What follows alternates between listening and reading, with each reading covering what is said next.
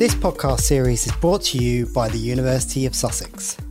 If you're curious about what makes some apps successful and others not, this series gives you a valuable insight into seeing if your app has got what it takes. With the help of three successful app founders, we'll be investigating and answering some of your questions.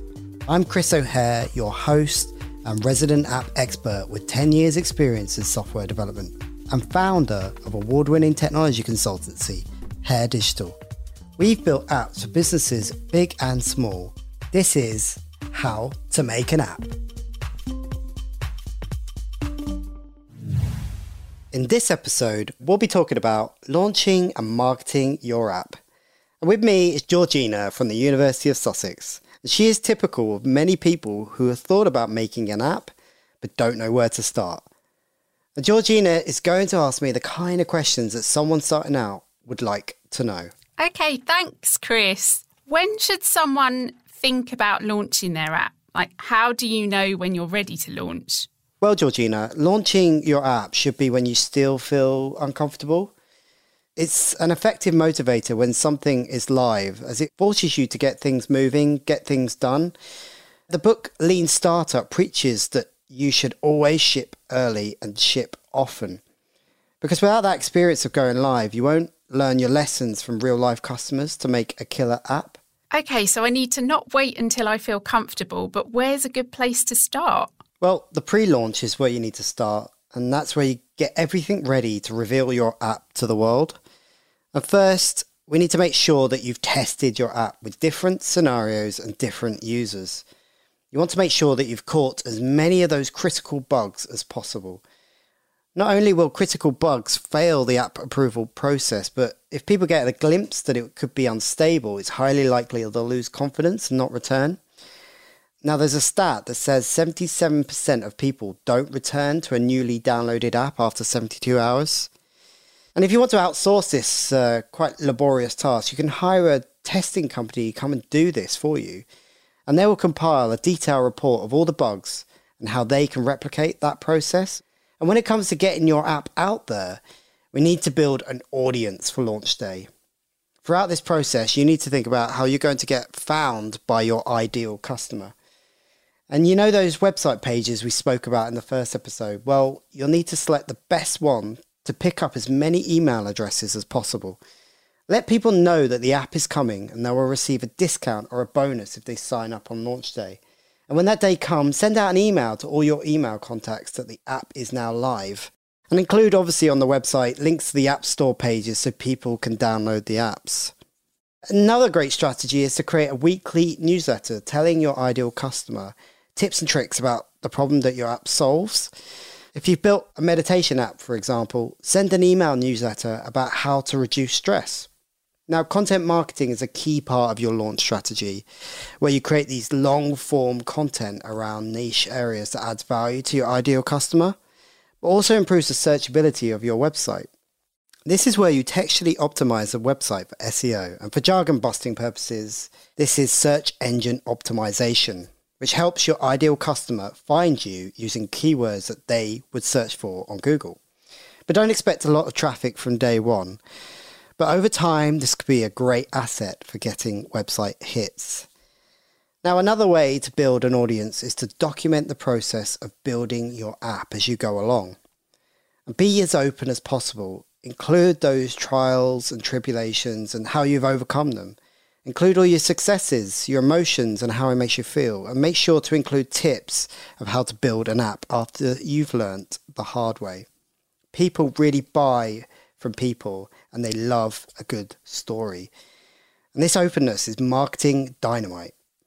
And if people want to publish articles about you, make it easy for them to do so. Create a media kit with all the key information about your app summaries, features, your story, logos in different formats and sizes, screenshots of your app, and even a video trailer if you have one. And journalists will ask for this information anyway, so you might as well prep for it in advance and put it at the bottom of your website. You can also create a formalized press release of your app launch, ready to go out when your app is live. And you can get them distributed across all the major publications and media using a distribution website like PR Newswire. Make use of social media posts to advertise your app. It's a free advertising platform. Short video clips will get the most interactions and use niche hashtags to target your ideal customers. Going back to the persona that you created earlier, use this to guide you when making your posts. What is it that they would like to see? You can also sponsor these posts to boost their reach to your target audience. This can become expensive if you're not laser focused on who you want and if you want to be really clever, you can change the social media posts depending on the hashtags you're targeting. Now, these social media posts won't do very well without interactions.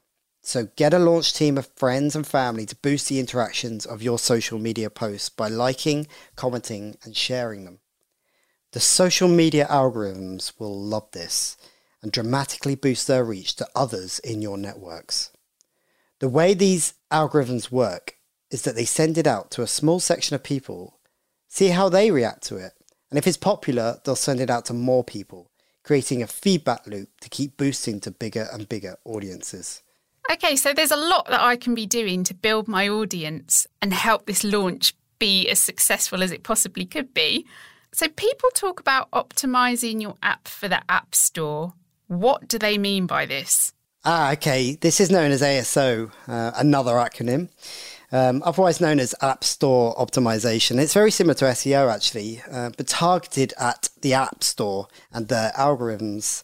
Now, your app's profile is the only way you're going to get higher up on the store rankings, and the higher up you are, the more likely people will discover your app. So it makes sense to optimize your app profile.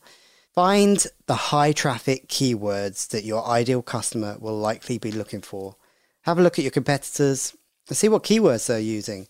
And there's a high chance that they'll be using the best keywords for your ideal customer.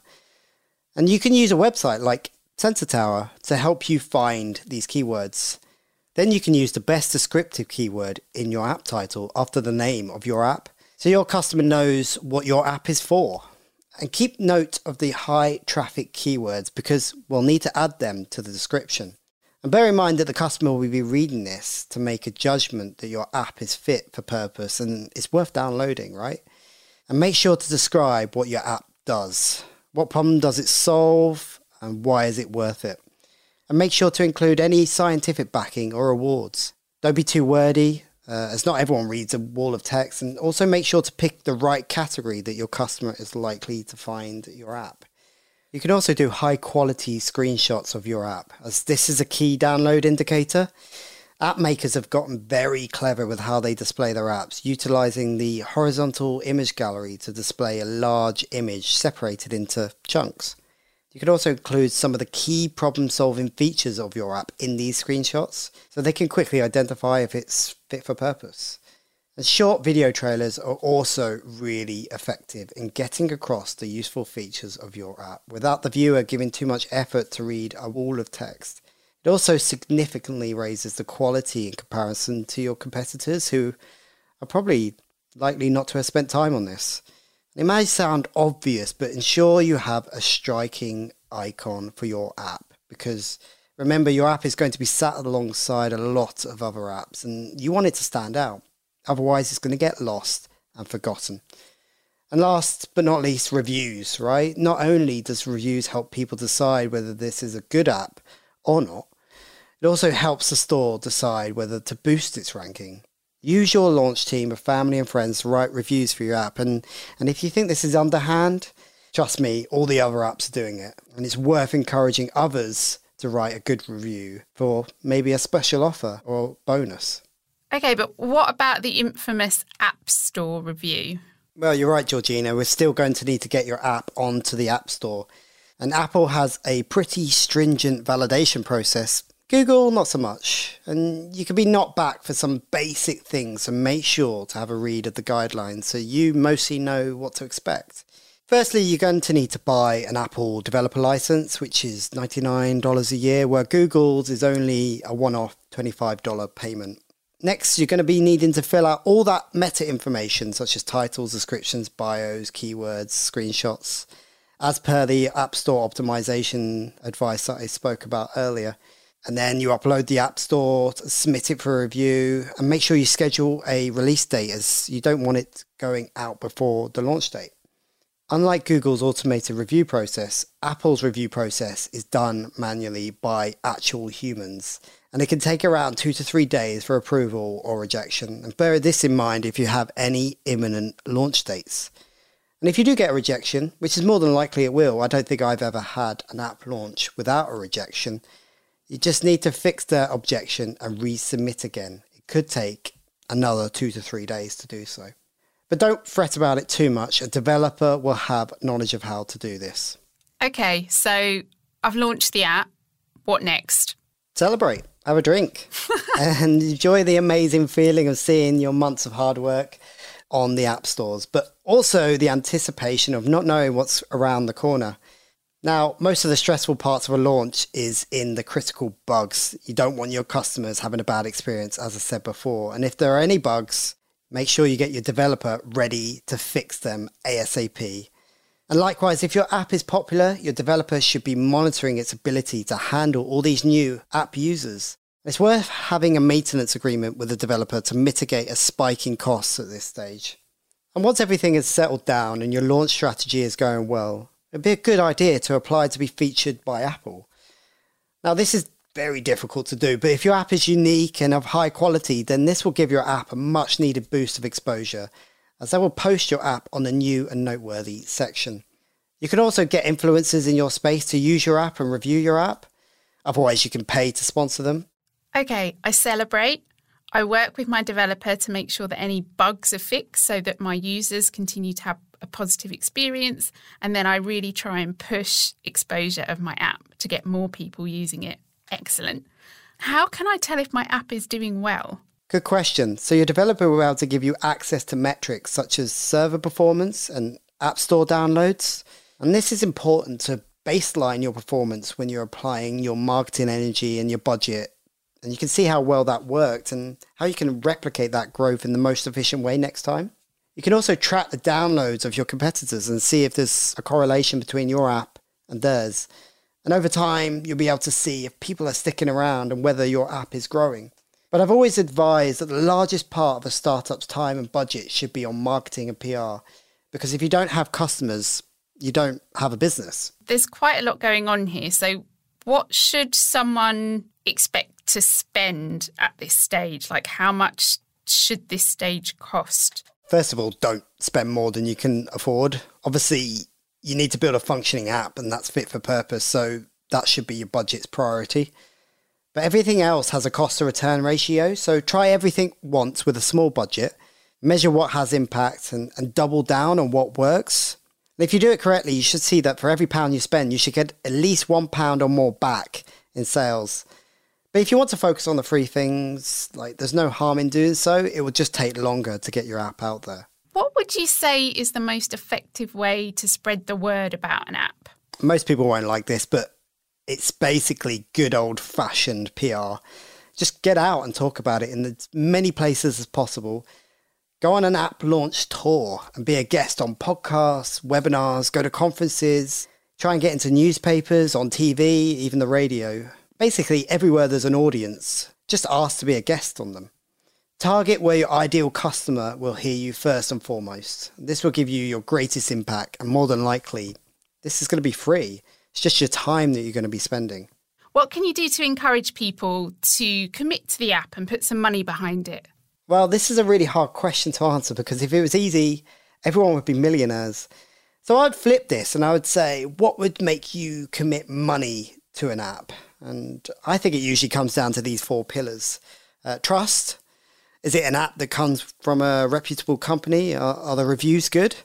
The next pillar will be accolades. Has it won awards? Has it been backed by famous people or academic research?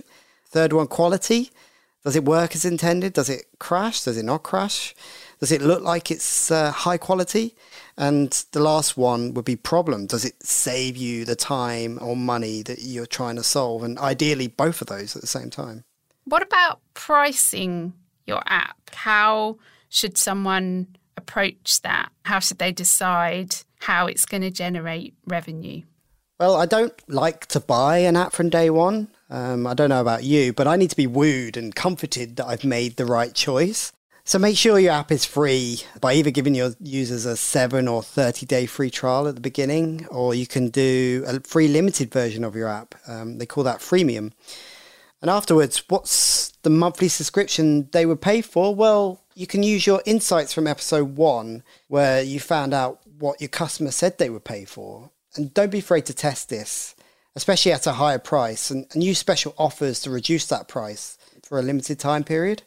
Okay, great. What about version updates? Like, I've heard that you need to release those quite regularly. Is that important? I guess this is about showing users that you're continuing to update the app and, and has it been neglected? You can see some of those apps that have been neglected for a year or so. And this is a good indicator of trust and quality. And they're more likely to continue paying for the subscription if you can see that they're getting apps released regularly.